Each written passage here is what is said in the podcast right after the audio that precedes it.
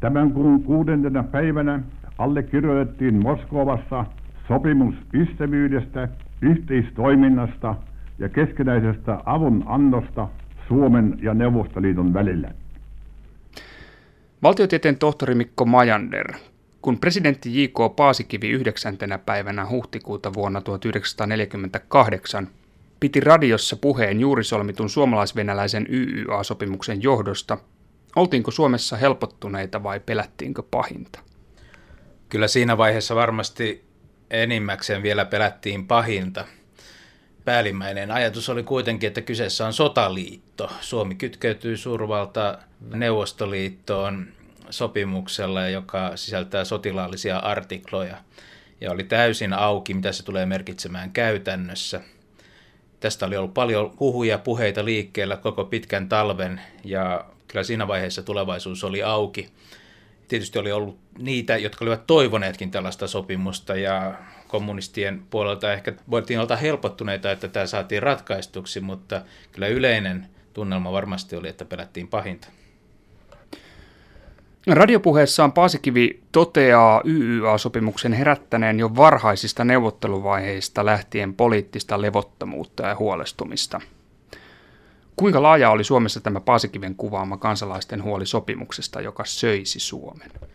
No kyllä se oli laajaa ja kysymys ei ollut niinkään ehkä tästä pelkästä sopimuksesta, vaan juuri siitä, että mitä se tulisi merkitsemään. Eli tämä kytkeytyi yhteen pelkoon siitä, että Suomessa kommunistit yrittäisivät tämän sopimuksen varjolla tai sen neuvotteluprosessin yhteydessä päästä valtaan.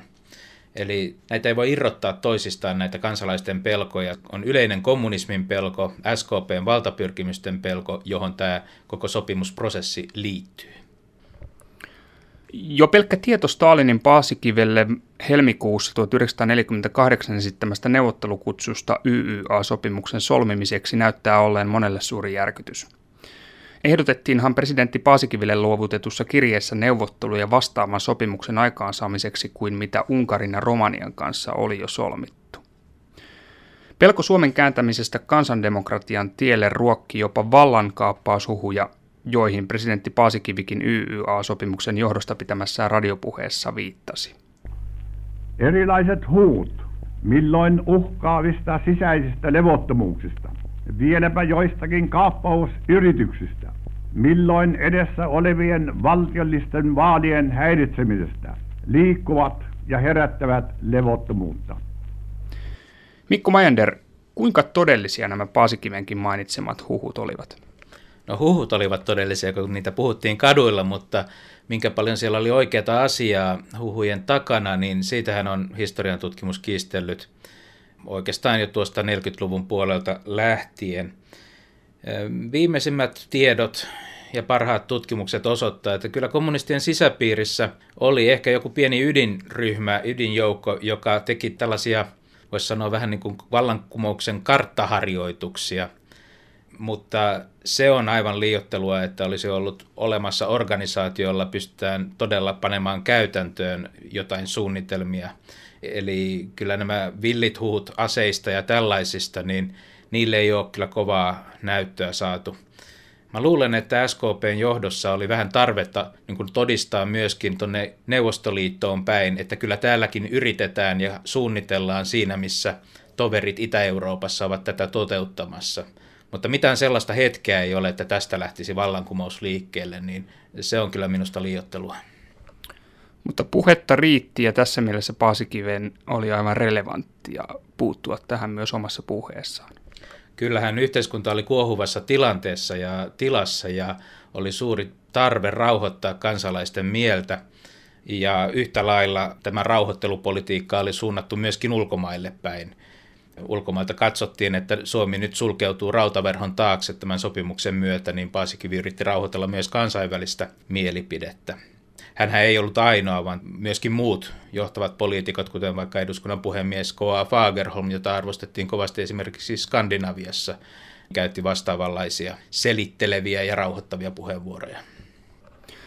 No, kun Kremlin höyläpenkistä lopulta huhtikuun kuudentena päivänä vuonna 1948 putkahti ulos YYAksi kutsuttu ja allekirjoitettu sopimus Suomen ja Neuvostoliiton välillä – Astui presidentti J.K. Paasikivi Yleisradion studioon tarkoituksena on rauhoittaa tilannetta ja selventää syntynyttä sopimusta kansalaisille. Oliko Paasikiven radiopuheella lopulta sitten jokin merkitys tässä poliittisesti räjähdysherkän tilanteen tasaantumisessa? No kyllä, minusta kaikilla näillä valtiojohdon puheenvuoroilla oli merkitystä sillä, että tässä ei olla menossa sillä lailla suden suuhun, kun ehkä kansalaiset olivat pelänneet. Ja kyllähän tällaisia puheenvuoroja juuri valtiojohtajilta kaivataan sekavissa tilanteissa. Eli jos itse osoittaa rauhallisuutta tilanteen suhteen, niin kyllä se vaikuttaa kansalaisiin. Mutta on tietysti muistettava se, että tämä asiahan ei ollut sillä ohi, että sopimus oli solmittu. Sehän piti ratifioida vielä eduskunnassa. Eli tästä vielä tämän allekirjoittamisen jälkeen, ja kun Paasikivi radiossa puhuu, niin oikeastaan yksi suuri kamppailu oli käynnissä edelleen, eli tulisiko eduskunta hyväksymään tämän sopimuksen ja ratifioimaan sen. Ja tietysti Paasikiven puheen yksi funktio oli siinä, koska hän oli sopimuksen hyväksynyt ja se oli allekirjoitettu, hänen oli tarkoitus myös taivuttaa poliittiset puolueet eh, ja kansalaismielipide hyväksymään se. J.K. Paasikivi oli melko verkkainen radioesiintyjä, joka lähes poikkeuksetta puhui pitkään, mutta tämä kyseinen Paasikiven kolme päivää YYA-sopimuksen solmimisen jälkeen pidetty radiopuhe oli jopa hänenkin standardeillaan pitkähkö.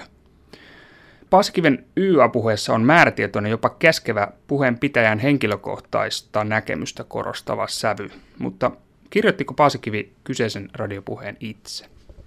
No minun käsittääkseni kyllä, mutta silloin pitää muistaa, että tämän puheen tausta-aineistonahan on koko tämän YA-sopimuksen neuvotteluprosessin tuottama aineisto, ja siinähän Paasikivi tietysti käytti asiantuntijoita hyväkseen, eli johtavat sotilaat, kenraalit olivat kirjoittaneet muistioita, kansainvälisen politiikan asiantuntijat olivat kirjoittaneet muistioita näitä neuvotteluja varten, myöskin juridiselta näkökannalta ja niin edespäin.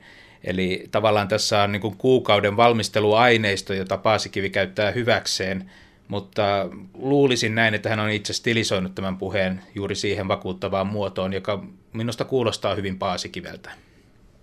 Puheessa Paasikivi esitti suomalaisille radionkuuntelijoille tulkintansa juuri solmitusta sopimuksesta. Eritellään seuraavaksi hieman tarkemmin tätä Paasikiven muotoilemaa YYA-sopimuksen tulkintaa. On heti tyydytyksellä sanottava, että Neuvostoliiton puolelta on neuvotteluissa osoitettu Suomen näkökohtien ymmärtämistä ja tahtoa muodostaa sopimus Suomenkin kannalta hyväksyttäväksi. Paasikivi aloitti puheensa vakuuttelemalla suomalaisille tehdyn sopimuksen edullisuutta. Hän totesi, että YYA-sopimusneuvotteluissa Neuvostoliitto ei sanellut ehtoja, vaan huomioi myös suomalaisten kannalta tärkeät kohdat. Pitääkö tämä Paasikiven väite paikkansa? Kyllä ja aika jännittävällä tavalla, koska silloin kun Suomessa valmisteltiin nämä kannanotot YA-sopimukseen, niin itse asiassa sisäpiiristä vuodatettiin suomalaisten näkemys etukäteen Moskovaan tiedoksi. Eli Molotov ja Stalin tiesivät Suomen kannat jo ennen kuin sinne meni neuvotteludelegaatio. Ja he tavallaan näkivät ne reunaehdot, mihin asti Suomi on valmis venymään tässä asiassa. Ja siitä tulikin neuvottelun pohja näistä suomalaisista näkemyksistä. Että tässä mielessä Paasikiven väite pitää kyllä paradoksaalisella tavalla paikkaansa. Jo Moskovan YYA-sopimusneuvottelujen yhteydessä Kekkonen oli luonnehtunut syntynyttä sopimusta eräänlaiseksi Paasikiven diktaatiksi, ja tämä Kekkosen kuuluisa leikinlasku levisi sitten yleiseen tietoisuuteen. Mutta mitä Kekkonen vitsillään oikein tarkoitti?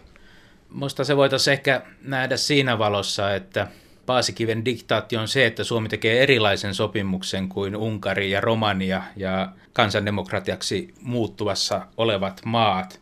Eli tavallaan Paasikivi asetti sellaisen lähtökohdan, että jos kerta sopimukseen täytyy ryhtyä, hän ei ole sitä itse halunnut, mutta kun siihen kerran ryhdytään, niin sillä on sellaiset reunaehdot, jotka ovat suomalaisten nieltävissä ja hyväksyttävissä, eli myönnytyksillä on raja, niin tässä mielessä nämä rajat ovat se Paasikiven diktaatti. No, Stalin oli tietovuodosta johtuen tietoinen näistä rajoista, mutta olisiko niitä rajoja voitu vielä venyttää? No se on mahdotonta sanoa, että mihin neuvottelut voivat viedä. Molempiin suuntiin ehkä olisi voitu venyttää. Neuvostelut olisi voinut yrittää ajaa rankempia ehtoja läpi ja sitten taas Suomen puolelta jotkut olisivat voineet myöntyä enemmän, mutta Mä luulen, että molemmilla puolilla oli sitten kuitenkin intressissä löytää kompromissi, joka on hyväksyttävissä, eikä ulos mitata kaikki mahdollinen, mikä kenties olisi saatavissa. Sopimuksen johdannossa on julkilausuttu tärkeä periaate, että Suomen pyrkimyksenä on pysyä suurvaltojen välisten eturistiriitojen ulkopuolella. Paskiven puhe oli tarkasti kirjoitettu esitys Suomen ja Neuvostoliiton välillä solmitun sopimuksen taustoista, sopimuksen luonteesta ja sen merkityksestä Suomelle. Mikko Majander, kuinka kestävä oli tämä tulkinta, jonka Paasikivi YYA-sopimuksesta esitti radiopuheessaan keväällä 1948? Yhtä mieltähän ollaan siitä, että YYA-sopimuksen ydin oli sen sotilaalliset artiklat ja muu on loppujen lopuksi kuorrutusta. Ja pitkässä kestossa voidaan nähdä, että Suomen intressissä oli heti tästä Paasikiven puheesta lähtien tavallaan häivyttää tämän sopimuksen sotilaallista ulottuvuutta ja sen merkitystä, että se on enemmän sopimus ystävyydestä kuin yhteistyöstä – ja sitten taas päinvastoin Neuvostoliitto varsinkin vuosien saatossa halusi painottaa nimenomaan YA-sopimuksen sotilaallista luonnetta ja se painopiste oli juuri näissä ensimmäisessä ja toisessa artiklassa, jossa sitä määriteltiin. Suomalaiset korostivat mielellään sitä johdantolausetta, jossa puhutaan puolueettomuudesta. Voisi sanoa, että Paasikiven puheesta lähtien tämä kaksijakoinen taistelu kesti sitten kylmän sodan melkeinpä loppuun asti. Eli tässä mielessä hyvin kestävä tulkinta. Niin, tai ainakin se näytti niin kuin ne tendenssit, miten tätä käytetään, että suomalaisten puolustuslinja tavallaan tässä tulkinnassa alkaa jo tästä Paasikiven puheesta. Yritetään selittää se parhain päin. No tätä Paasikiven tulkintaa YYA-sopimuksesta kutsuttiin kylmän sodan Suomen ulkopolitiikassa Paasikiven linjaksi. Mikko Maender, onko tämä kevään 48 radiopuhe ensimmäinen kerta, kun suomalaisille esitettiin julkinen muotoilu Paasikiven linjasta?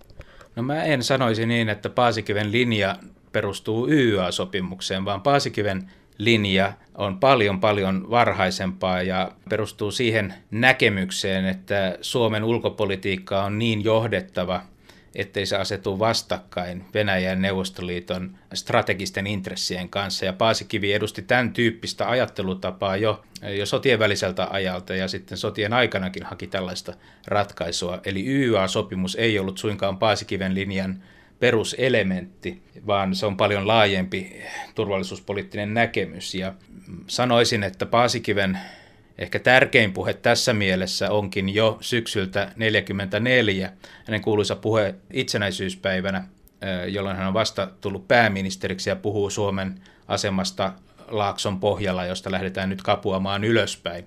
Eli tässä mielessä tämä YA-puhe ei ole suinkaan Paasikiven linjan peruspuhe. Suomen historia kertoo monilukuisista sodista Suomen ja Venäjän välillä. Jokaisessa sodassa johon maamme on kuluneiden kahden ja puolen vuosisadan aikana osallistunut Venäjää vastaan, on Suomi tullut lyödyksi ja sen on käynyt huonosti. Suomen osallistuminen sotaan Neuvostoliittoa vastaan on ehdottomasti pois suljettu. Paasikivien puheet koko toisen maailmansodan jälkeiseltä ajalta muodostuvat oikeastaan kokonaisuudessaan tällaisen linjan ja kuten sanottu, niin sen ytimessä ei ole se, että se nojaa YA-sopimukseen, vaan ytimessä on ajatus siitä, että Suomen ulkopolitiikka ei voi mennä enää Neuvostoliittoa vastaan. Ja tässä YA-puheessakin musta ehkä sen olennaisin ydin onkin siinä kohtaa, että Suomi on osallistunut pari 300 vuotta sotiin Neuvostoliittoa vastaan ja aina hävinnyt. Ja nyt sotien aika on kertakaikkisesti loppu. Ja se oli ehkä Paasikivelle se johtava idea ja itse asiassa YA-sopimuksesta hän ei kyllä missään vaiheessa erityisemmin pitänyt ja näki siinä enemmänkin uhkia. Ja tämä Paasikiven Kekkosen linja, joka nojaa YA-sopimukseen, niin tämä liturgia oikeastaan kuuluu paremmin Kekkosen aikaan kuin Paasikiven aikaan. Tässä radiopuheessa Paasikivi antaa suuren painoarvon YYA-sopimuksen sotilaallisille kohdille, mutta tarkasteliko Neuvostoliitto vuoden 1948 kiristyvässä kansainvälispoliittisessa tilanteessa tätä syntymässä olevaa YYA-sopimusta vain sotilaspoliittisesta näkökulmasta? No se oli kyllä sen sopimuksen ydin, mutta mä olen käyttänyt tällaista käsitettä kuin, että Neuvostoliitto pyrki varmistamaan tällä oman etupiirinsä. Että YYA-sopimus oli oikeastaan etupiirin sopimus, etupiirin varmistamista. Neuvostoliittohan johdonmukaisesti solmi kahdenvälisiä sopimuksia, vastaavia YA-sopimuksia kaikkien rajanaapureidensa kanssa ja Suomi on yksi niistä. Sotilaallinen turvallisuus oli kyllä siinä sen ydin, mutta samalla siinä tavallaan turvattiin etupiiriä, että niissä täytyy olla jollakin tapaa myötämieliset tai ystävällisessä suhteessa olevat hallitukset, että siinä on myös tämmöinen poliittinen ulottuvuus. Ja musta on aika sattuvaa se, että kun muut maat, jotka Itä-Euroopassa solmivat YA-sopimuksen, niissä nousi valtaan tai nostettiin valtaan kommunistiset regimit ja hallinnot, niin niillä oli myöskin hyvin sitova YA-sopimus. No Suomessa tyydyttiin tämmöiseen niin kuin minimiratkaisuun Neuvostoliiton näkökulmasta. Kommunistit eivät jääneet hallitukseen johtaviin asemiin ja tavallaan YA-sopimuksessakin voitiin tyytyä Neuvostoliiton turvallisuuden kannalta minimiratkaisuun. Mutta tämmöinen etupiiriluonne tällä on, sopimuksella on niin kuin yli sotilaallisten pykälien. Ja Neuvostoliiton näkökulmasta tämä etupiirisopimuksen kaltainen luonne tarkoitti nimenomaan laajassa mielessä etupiiriä.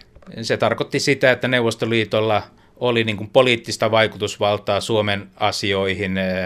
Millaiseksi se muodostuu, niin sitähän ei silloin tiedetty keväällä 1948, mutta kuten hyvin tiedämme sitten myöhemmin, varsinkin Kekkosen ajalta, niin Neuvostoliiton vaikutusvalta ulottui paljon laajemmalti suomalaiseen yhteiskuntaan kuin pelkkiin turvallisuuspoliittisiin kysymyksiin. No, kuten Pasikivi puheessaan mainitsee, YYA-sopimus oli samaa juurta Romanian, Unkarin, Bulgarian ja muiden kansandemokratioiden kanssa solmittujen sopimusten kanssa – mutta YYA-sopimus ei kuitenkaan tehnyt Suomesta samanlaista satelliittia kuin kommunistien kontrolloimista maista. Mikko Majander, mikä oli ratkaiseva ero Suomen ja muiden Itä-Euroopan maiden YYA-sopimuksien välillä? Ehkä ratkaisevaa on tietysti se, että Suomessa ei noussut kommunistit valtaan, ja varsinkaan yksin valtaan, jolloin tavallaan YYA-sopimusta olisi voitu venyttää vaikka mihin tarkoitukseen. Mutta jos ajatellaan puhtaasti pykäliä ja mitä sopimuksessa lukee, niin kyllä sen olennaiset erot muuhun Itä-Eurooppaan tai kansandemokratioihin on siinä, että tämä sopimus ei integroinut Suomen sotavoimia ja asevoimia Neuvostoliiton kanssa. YA-sopimuksen velvoite oli rajattu koskemaan vain Suomen aluetta. Myöskin tämä hyvin epämääräinenkin konsultaatiovelvoite oli luonteeltaan aika lailla rajattu, toisin kuin muualla Itä-Euroopassa melkein mistä tahansa kansainvälisistä asioista jouduttiin keskustelemaan. Ja edelleen tämä ei johtanut mihinkään yhteisiin sotaharjoituksiin, vaikka niitäkin sitten myöhemmin joskus tyrkytettiin. Eli YA-sopimuksen paradoksihan on siinä, että sitä ei koskaan sovellettu itse siihen asiaan, jonka vuoksi se oli solmittu, eli sotilaalliseen yhteistyöhön. Poliittista merkitystä sillä oli sitten huomattavasti enemmän. Paasikivikin taitaa tässä puheessaan todeta, että aika tulee näyttää sovelletaanko tätä sopimusta? No tämä on juuri se olennainen asia, että keväällä 1948 ei todellakaan voitu sanoa, että mikä merkitys YA-sopimuksella tulee olemaan. Se tuli riippumaan siitä, ketkä Suomessa olisivat vallassa ja mihin tätä yritetään taivuttaa tätä sopimusta.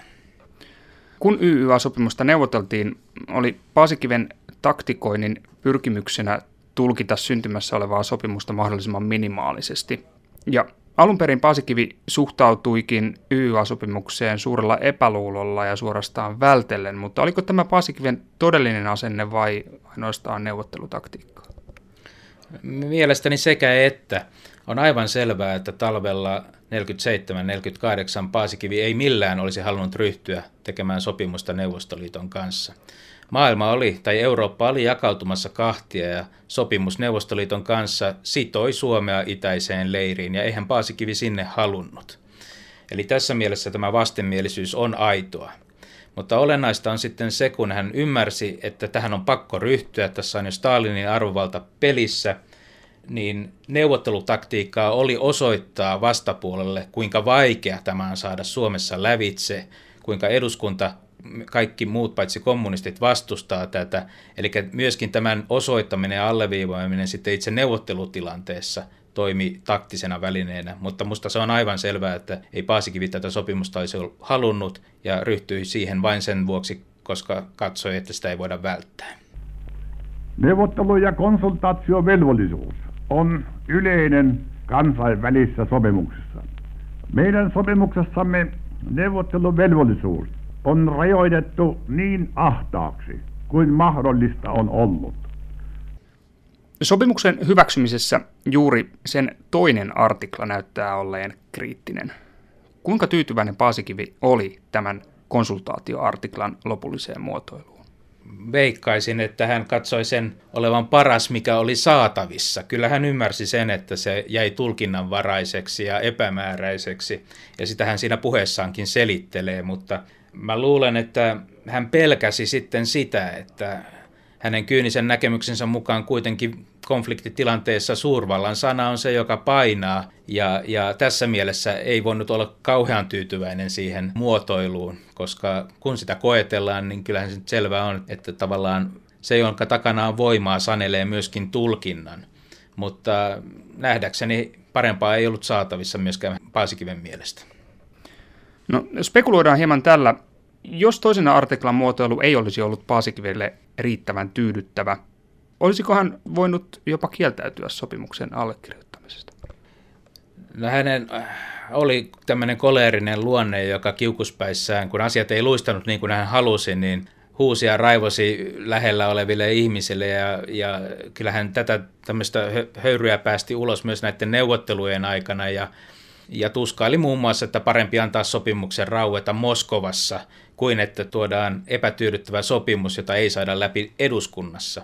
Eli tässä mielessä siinä on tällainen elementti, että jos Suomen reunaehdot eivät toteudu itse sopimuksessa, niin parempi, ettei allekirjoiteta kuin että se kaatuisi eduskunnassa. Se olisi vielä arvaamattomampi tilanne.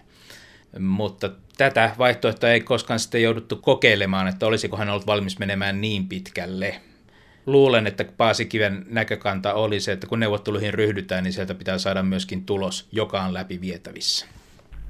Neuvostoliitolle rauhan sopimuksen mukaan taatut oikeudet ei vain Porkkalan tukialueisiin, vaan myös vapaaseen kautta kulkuun kaikkia teitä ja keinoja käyttäen tämän tukialueen ja Neuvostoliiton välillä antavat Suomen puolueettomuudelle oman värinsä.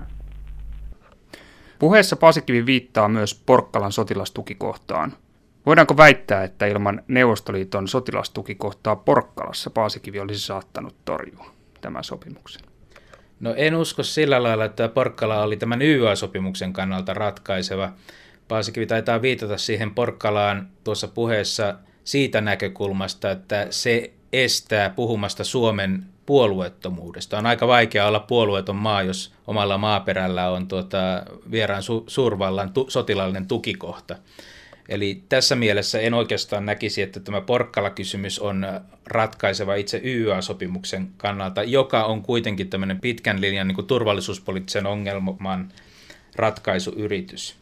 Mutta se on tietysti kiinnostavaa, että kun YA-sopimusta jatkettiin 50-luvun puolivälissä, ja Paasikivi ei nyt siitäkään ollut hirveän innostunut, mutta siitä piti saada riittävän iso palkkio vastapainoksi, ja se palkkiohan oli sitten Porkkalan palautus.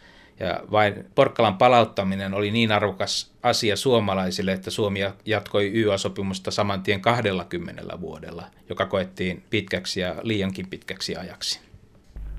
Sopimuspuolet tulevat kunnioittamaan toistensa suvereenisuutta ja riippumattomuutta sekä olemaan sekaantumatta toisen valtion sisäisiin asioihin.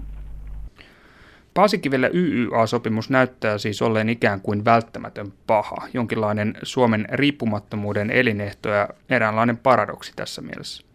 Paasikiven ajattelua mukaillen, kun Neuvostoliiton sotilaallinen intressi turvataan, muusta saadaan päättää itse.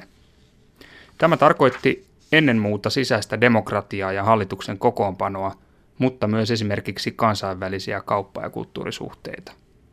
Mikko Majander, oliko Paasikiven tulkinta tässä suhteessa oikealla jäljellä? Paasikiven valtiomiestaitoa osoittaa se, minkälaisen hinnan hän mittaa ulos tästä YA-sopimuksesta, se, että Suomi siihen suostuu. Musta on ehkä liioteltua sanoa, että hän näki sen riippumattomuuden elinehtona. Hän olisi mieluummin ollut ilman tätä YA-sopimusta, että tavallaan se oli jonkinlainen Damokleen miekka kuitenkin Suomen päällä. Mutta mä olen käyttänyt sellaista käsitettä tai kielikuvaa, että YA-sopimuksen kääntöpuolena Paasikivellä oli todistaa maailmalle, että Suomi on tästä sopimuksesta huolimatta länsimainen demokratia yhteiskuntajärjestelmältään ja että tämä länsimainen demokratia myöskin Suomessa kestää. Ja hän demonstroi tätä erittäin aktiivisesti länteenpäin ja myöskin Suomeen sisäänpäin tämän YA-sopimuksen jälkeen – Eli kommunisti poistettiin sisäministerin paikalta Suomessa, joka oli ollut oikeastaan symboli tälle itäiselle kansandemokratian mallille. Kesän eduskuntavaalien jälkeen kommunistit heitetään ulos hallituksesta ja muodostetaan sosiaalidemokraattinen vähemmistöhallitus – ja vielä edelleen demonstroidaan länteenpäin, että Suomen sisäinen rintama kyllä kestää, kun kommunistien nostattamat lakkoliikkeet kukistetaan sekä syksyllä 48 että etenkin kesällä 49 Kemistä lähteneen lakkovyörytyksen aikana. Eli Paasikiven oli tavallaan kaksi vaakakuppia, kun Neuvostoliitolla annettiin tämä turvallisuuspoliittinen tae YA-sopimuksen muodossa, niin lännelle piti osoittaa, että länsimainen vapaa demokratia kestää Suomessa. Vihdoin on sovittu, että sopimus on voimassa kymmenen vuotta. YA-sopimus solmittiin keväällä 1948 kymmeneksi vuodeksi, mutta loppujen lopuksi sopimus toimi Suomen ja Neuvostoliiton suhteiden kulmakivenä yli 40 vuoden ajan. Vuonna 1948 YA-sopimus jakoi suomalaiset, mutta kun 1980-luvulla kysyttiin katukallupissa suomalaisten mielipiteitä YYA-sopimuksesta, seisoi kansakunta jo hämmästyttävän yksimielisesti tämän Suomen ja Neuvostoliiton välisen Magna Kartan takana. Tätä nykyään YYA-vuosikymmenien Suomi on vakiintumassa jo käsitteeksi, mutta mitä tällä YYA-Suomella oikein tarkoitetaan?